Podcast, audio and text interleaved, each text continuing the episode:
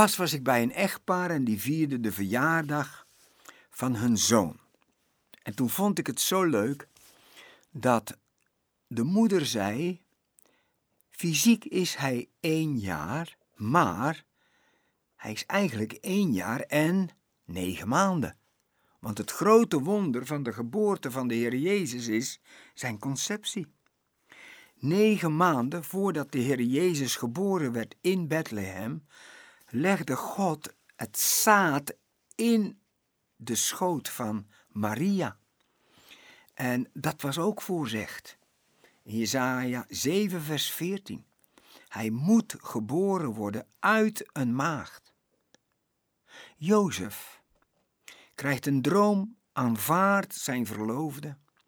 En weet je wat ik zo mooi vind van Jozef? Want hij is de eerste die een rechtvaardige genoemd wordt. Op het moment dat hij hoort dat zijn lieve verloofde in verwachting is, gaat hij het niet rondbazuinen. Hij bewaart het in zijn hart. En dat is wel heel fijn. Want als hij het was gaan vertellen aan anderen, dan had hij het nooit meer goed kunnen maken. Als je eens iets hoort of iets niet begrijpt of iets niet gelooft, gaat het niet rondbezuinen. Bewaar het maar in je hart. Geef het tijd. Het kan zijn dat die persoon wel de waarheid spreekt. En de Heere kwam tot Jozef en openbaarde aan Jozef dat Maria niet gelogen had. En in geloof trouwde Jozef met Maria. Maar ze hadden daar wel pijn over. Want in Johannes acht vers eenenveertig, daar zeggen ze tegen de Here Jezus: wij zijn niet uit hoererij geboren. Het verhaal ging dat Maria stiekem met een Romeinse soldaat naar bed geweest was of verkracht is geweest. Die leugen leeft vandaag nog steeds. Wij weten de waarheid. Maar Maria en Jozef leden daaronder.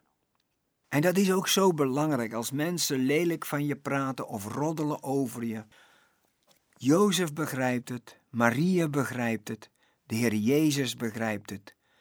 Ik zag eens in een huis een plak. Jesus knows. De Here Jezus weet het. De Here Jezus weet de waarheid. En laat je niet ondersneeuwen door roddel of valse berichten van mensen over jou. Als ze alles van je zouden weten, nou, dan zou je geen been hebben om op te staan. En de Heer Jezus weet alles van ons. De Vader in de hemel wist alles van Jozef en Maria en hij houdt van ons. Als er over je geroddeld wordt, Lucas zes vers tweeëntwintig, is het tijd voor een feestje. Houd dat vast. Ga er niet onder, word geen deel van het probleem, maar een deel van de oplossing. Maria en Jozef leren mij dat er ook bij dat voorrecht om de Messias in de wereld te brengen, om de Messias op te voeden tot volwassenen, daar is ook het lijden. Daar is ook het misgunnen. Daar is ook het niet begrijpen. Daar is ook de achterklap. Het hoort er allemaal bij als je verbonden bent met de Heer Jezus. Opeens moesten ze vluchten naar Egypte. En dat vind ik ook zo mooi. De Heer Jezus was eens een asielzoeker. De Heer Jezus was eens een buitenlander in een vreemd land met een vreemde taal, met vreemde gewoontes. En wat ik ook zo mooi vind van de Heer Jezus is: hij is niet opgegroeid in een klooster. Hij is ook niet opgegroeid in een paleis. Hij is opgegroeid met eenvoudige mensen, met vier broertjes en minstens twee zussen. Natuurlijk halfbroertjes en halfzussen. Maar het is wel belangrijk dat de Heer Jezus opgegroeid is in een normaal gezin. Dus hij begrijpt het als je vluchten moet. Hij begrijpt het als je bedreigd wordt met de dood. Hij be- begrijpt het als je een vreemdeling bent in een land. Hij begrijpt het als je op reis moet. Hij begrijpt het om onbegrepen te zijn door zijn halfbroers en zijn zusters. Hij was zonder zonde en hij had zondige ouders en een stiefvader. Al die dingen heeft hij doorleefd in zijn leven. Hij begrijpt het als je onder de ijzeren vuist van Rome een belasting moet betalen. Hij begrijpt het als je niet getrouwd bent, geen kinderen hebt, niet begrepen wordt, gehaald wordt zonder reden. Hij begrijpt het als je bedrogen wordt, als je verraden wordt met een kus. Hij heeft het lijden meegemaakt. Daarom is het zo heerlijk om ons bezig te houden met het leven van de Here Jezus. En roept de Hebreeënschrijver ons toe, de Here Jezus is de hoge priester. De Here Jezus is de sympathieke hoge priester. Hij kan met ons meevoelen. Hij weet waar we doorheen gaan.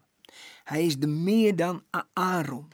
Hij is dicht bij ons, niet ver weg. En dat maakt mij zo gelukkig.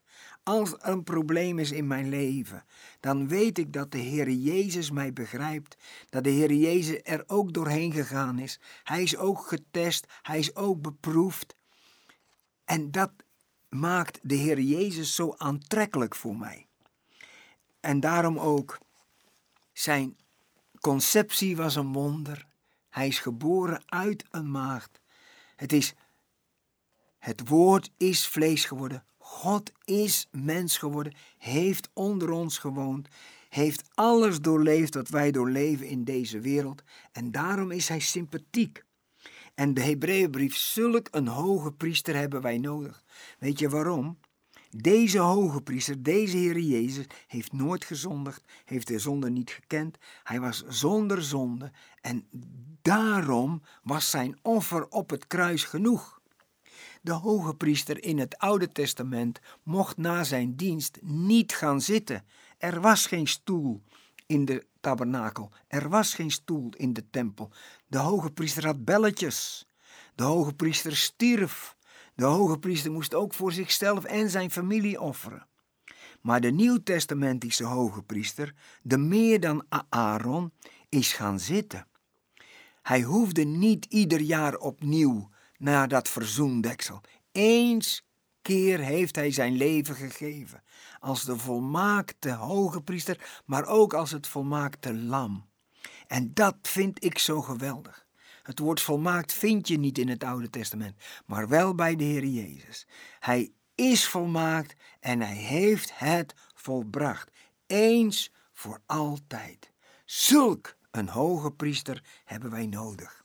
Laten we hem daarom danken voor wat hij voor ons gedaan heeft en dat hij gekomen is en dat hij onder ons geleefd is. En zijn Vader heeft verheerlijkt, hier op aarde. Komt, laten wij hem aanbidden.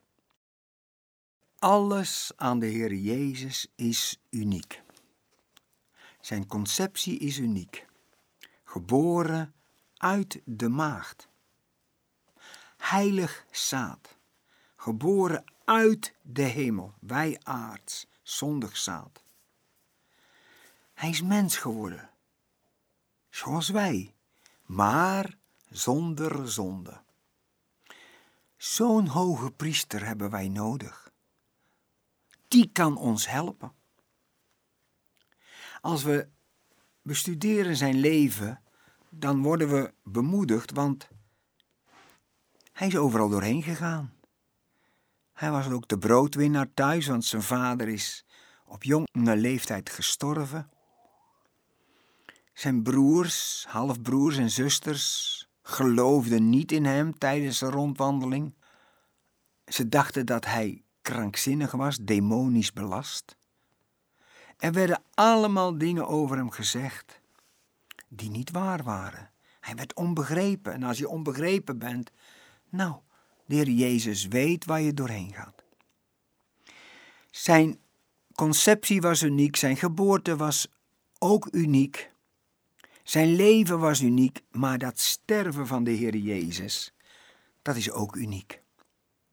De kruisiging is wel de ergste vorm van sterven. Je hangt tussen hemel en aarde. En soms hingen de gekruisigden daar wel drie tot vier dagen voordat ze gestorven waren.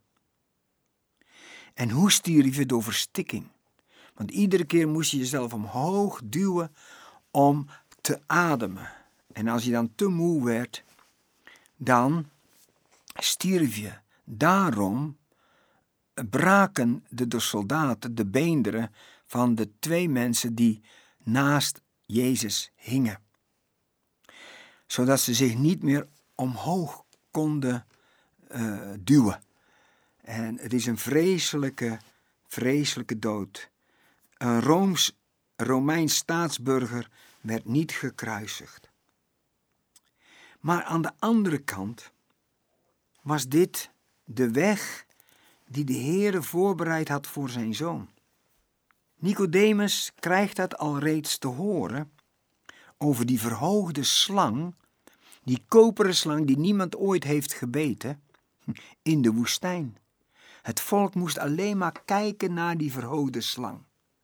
En dat is een schaduwbeeld van de verhoogde Christus. Hij hing boven de aarde en onder de hemel.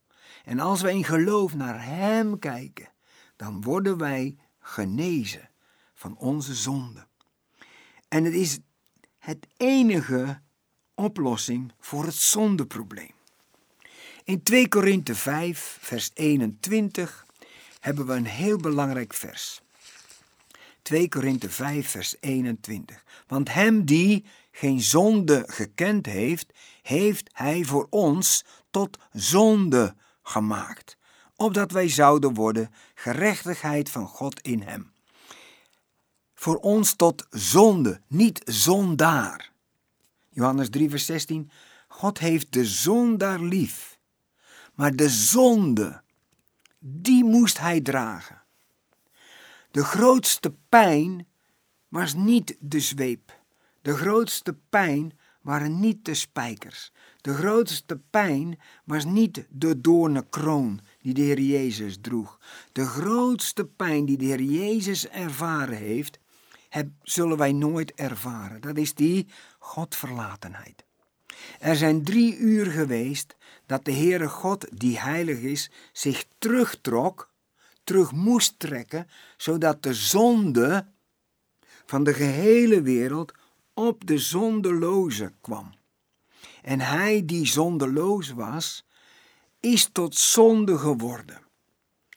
En hij heeft de omwisseling gemaakt. Kijk, wij geven hem onze zonde. Hij geeft ons zijn rechtvaardig leven. Zijn ja hebben wij al reeds. Want in Romeinen vijf vers zes staat dat hij stierf voor de goddelozen. Hij wacht op jouw ja. Hij heeft alles gedaan. Hij heeft het moeilijke werk gedaan. Hij heeft de gehoorzaamheid geleerd door datgene wat hij leed. Hebreeën twaalf vertelt ons, wij hebben nog niet geworsteld tot de dood. Wij hebben niet zo geworsteld zoals de Heer Jezus. Hij was zonder zonde. En hij heeft onze zonde gedragen op dat kruis van Golgotha. Dat is pas liefde. Hoe kunnen de mensen deze liefde afwijzen? Weet je, waarin de Heer Jezus verder gaat dan wij?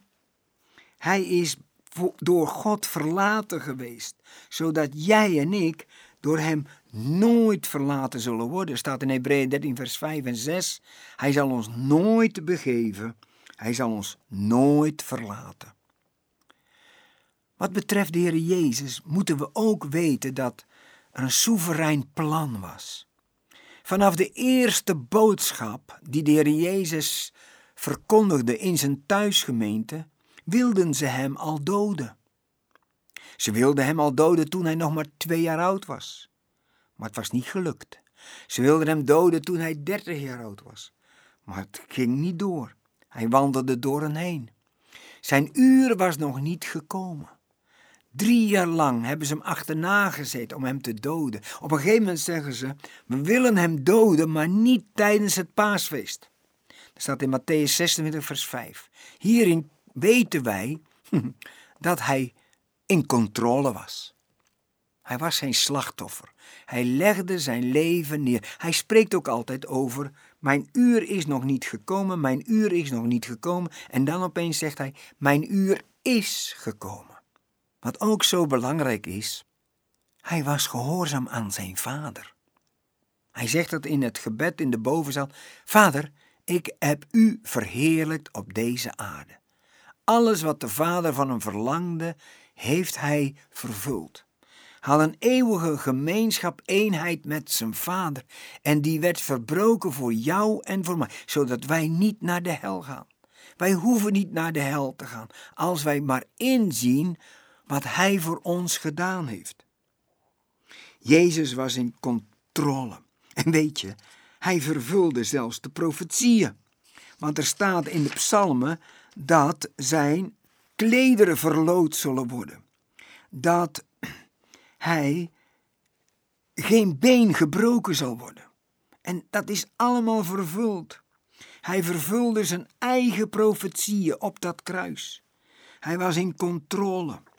Aan de ene kant de grootste criminele daad van de mensheid om de onschuldigen te kruisigen. Aan de andere kant was het Gods plan en zijn voorkennis. Dat moeten we blijven zien. Hij koos zijn ouders. Hij koos zijn ras. Hij koos de tijd. Hij koos de dag. Hij koos de plaats. En toen hij stierf, gebeurde er iets heel bijzonders. De zon ging uit. Het voorhangsel scheurde. En dat was een voorteken dat het oude tijdelijke verbond was bezig te verdwijnen. Hij bracht een nieuw en eeuwig verbond.